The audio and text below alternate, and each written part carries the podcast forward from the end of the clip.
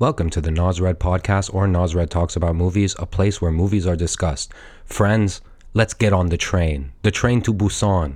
Yes, it is infested with zombies, but still, let's get on this train. It's a fun train, let me tell you about it.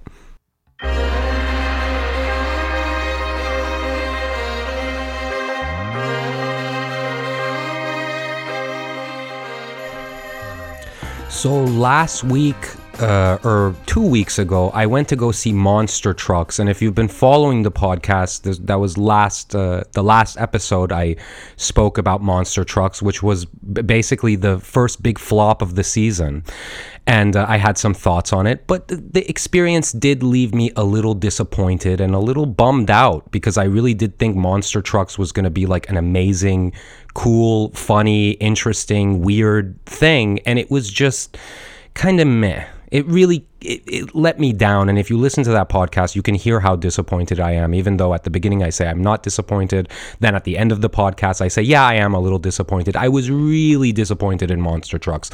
So today I was just like, oh, I just I want to see something cool and popcorny and fun and stuff like that. And I had heard from the grapevine about this movie called Train to Busan. Train to Busan is a film from Korea, uh, South Korea. It was made in 2016 and it was directed by Sang Ho Yeon. I don't know if I, I don't think I'm pronouncing that correctly, and I apologize. But what I want to say about Train to Busan was that it was a really fun slam bang genre film. Train to Busan is very very simple. It's a zombie movie on a train and uh, you know, and it being from Korea, of course, you know, there's the comparison to Snowpiercer, which was also a really, really great film by a you know Korean filmmaker on a train. Even though it had, it was, I you know, I think it was an American production with Chris Evans as, as the star and stuff like that. Train to Busan.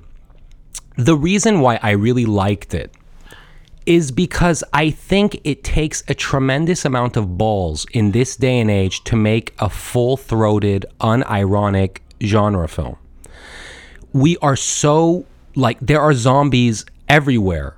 Everywhere in, in popular culture, and honestly, I mean, when you look at the news, there's zombies in in uh, yeah. Yo, can I come in? It's Dylan. Oh, hey Dylan, what's up? Come in. Hey Dylan, come here, come here, come here, come here. I'm recording right now. I want to tell you about Yes. Train to Busan. Yeah. Did you I- see it? I haven't heard about it, but that sounds good. Hold on, what are you doing? Say um, hi. Hi. This is Dylan Terry.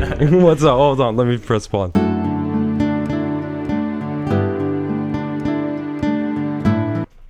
Life is such a wonderful, magical thing. My friend Dylan Terry, who is my brother's friend, they went to high school with each other. He gave me, uh, he he just came into my room and gave me this shirt, and it's a shirt of a robot designed by Eiji Tsuburaya. Eiji Tsuburaya is, uh, I'm sorry, we'll get back to Train to Busan. I'm just so touched that I would get this gift, and it's such a great gift. Uh, the original Godzilla, and I was, it's funny because I was going to mention Godzilla in talking about Train to Busan. The original Godzilla uh, was directed by Ishiro Honda, and the guy that designed the suit and did the special effects was Eiji Tsuburaya. And Eiji Tsuburaya started his own production company, and he went on to do like Ultraman and shows that they call tokusatsu shows, which is Japanese for special effects. And my friend Dylan, you know, I was doing the podcast, and he he just came and he said, "Hey, I got this extra shirt, and this is for showing me uh, cutie honey and other things and stuff." And he gave me this shirt, and what you know, th- this kind of goes into my uh, you know thing that I wanted to say about Train to Busan and and and uh, things. I forgot where I was before you know Dylan gave me this amazing gift. But what I wanted to say, I mean, I think I was saying it takes balls to to do something that's full throated pulp without any irony and stuff. The other thing that I want to say is okay, uh, 28 Days Later came out in 2002, and Zack Snyder's remake of Dawn of the Dead came out in 2004. And I feel like ever since then, zombies have been just in. And I don't think that's a big coincidence because of the fact that in this day and age, there are lots of zombies. And I'll tell you what a modern day zombie is. A modern day zombie is somebody that is so full of hatred and seething anger.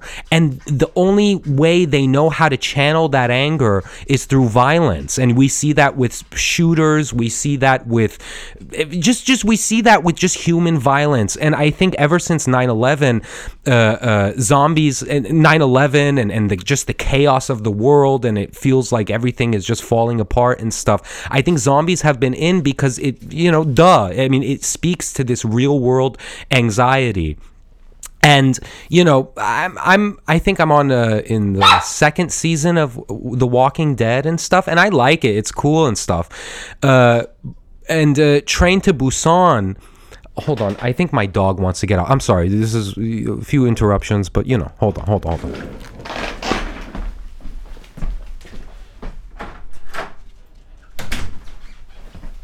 Okay, sorry. Hold on.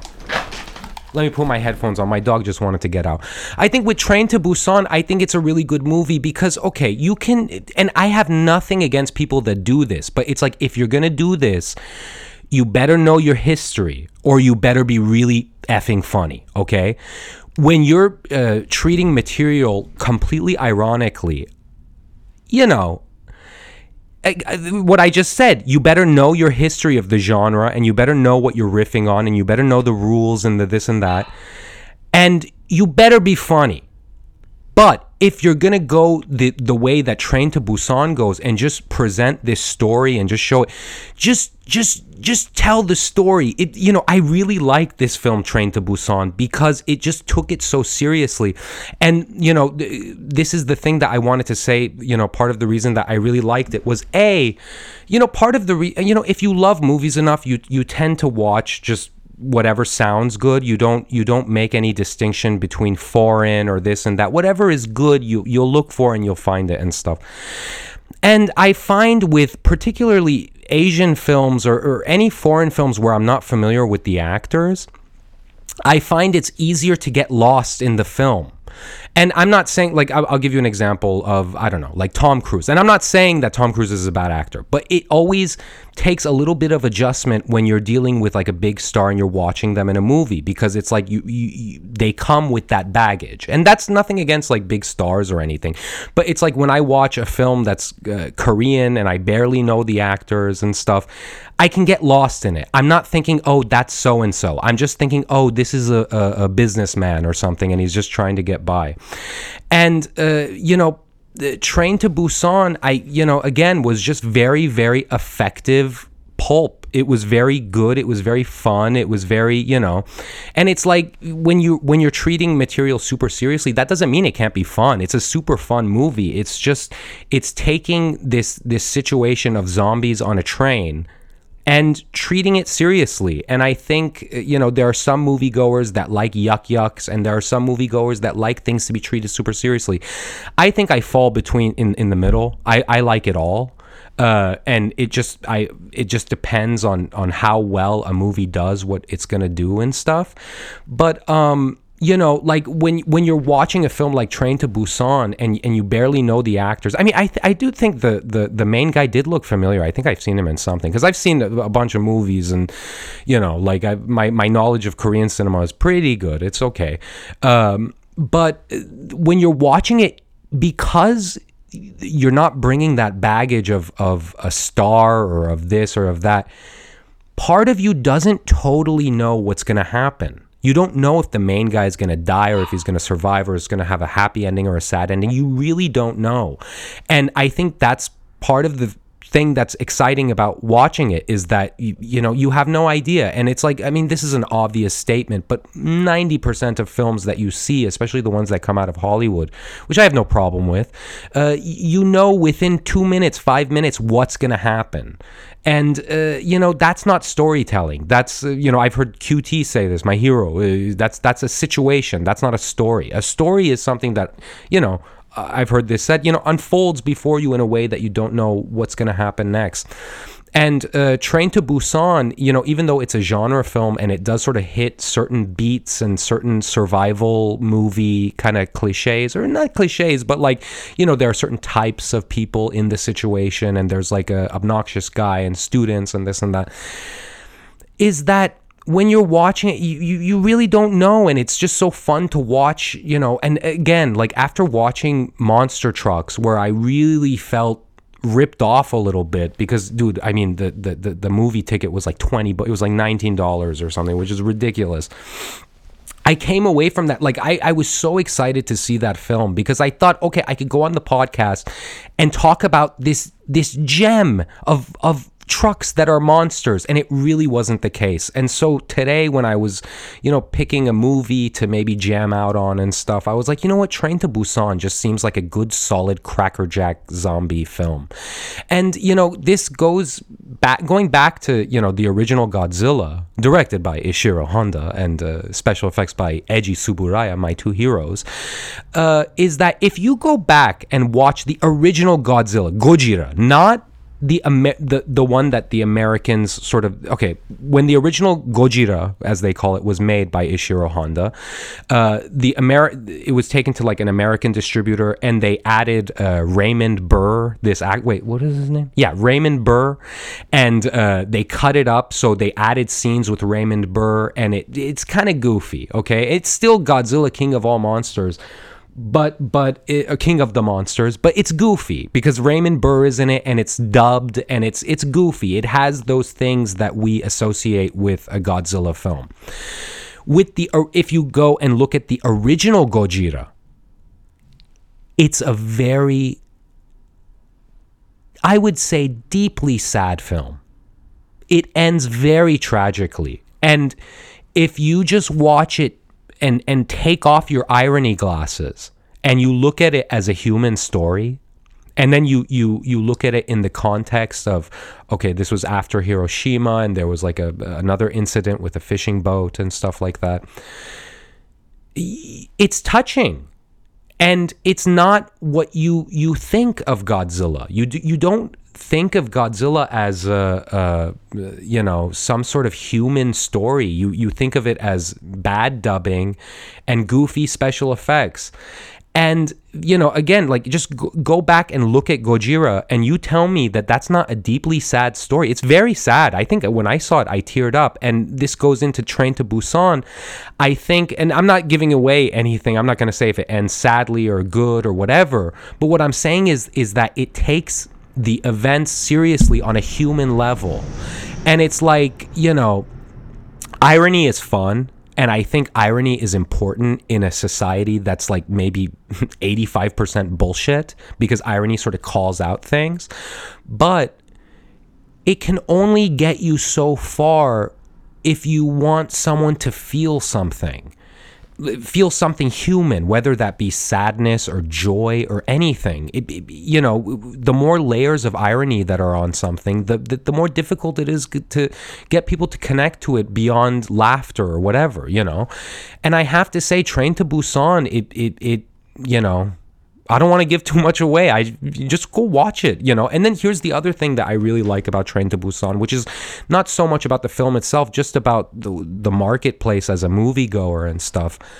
I know there are lots of filmmakers that don't like this, but I effing love it. I love the fact that I could read a review of a new release movie, a movie that's being released in like say like two theaters uh, in the country and at the same time, I could go on Amazon, VOD, and rent that same movie and watch it. Uh, I think a, uh, a, month and a half ago, I saw a film. I really, really liked it. And it's like made by this kid. I couldn't believe it. Called The Eyes of My Mother.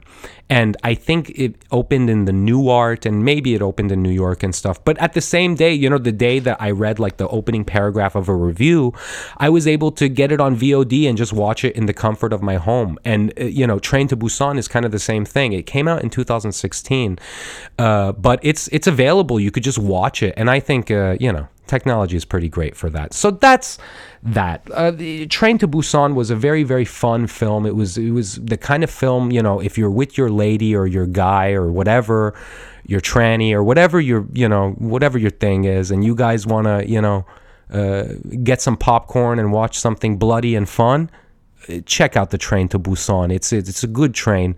Choo choo choo. It's super fun. Uh, what else? Let me look at my notes. I mean, you know, while I was watching the film, like the setup takes about like 17 minutes.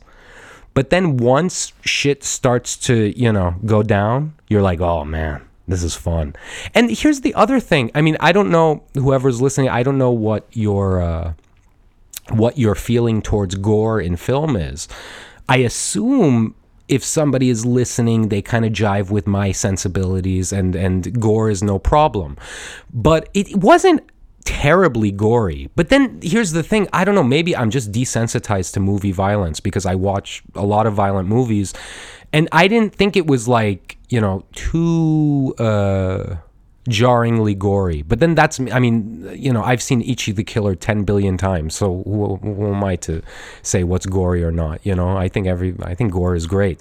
But um, that's it. You know, like one of the things that I like about movies where you kind of know the scenario is when they do the setup, you kind of get giddy. And by that 17 minute mark, I was like, oh man, this is going to be good. You know, shit's going to go down on this train. And it was a lot of fun. It was a lot of fun. It was a really great movie. Train to Busan. Train to Busan. It was a great thing.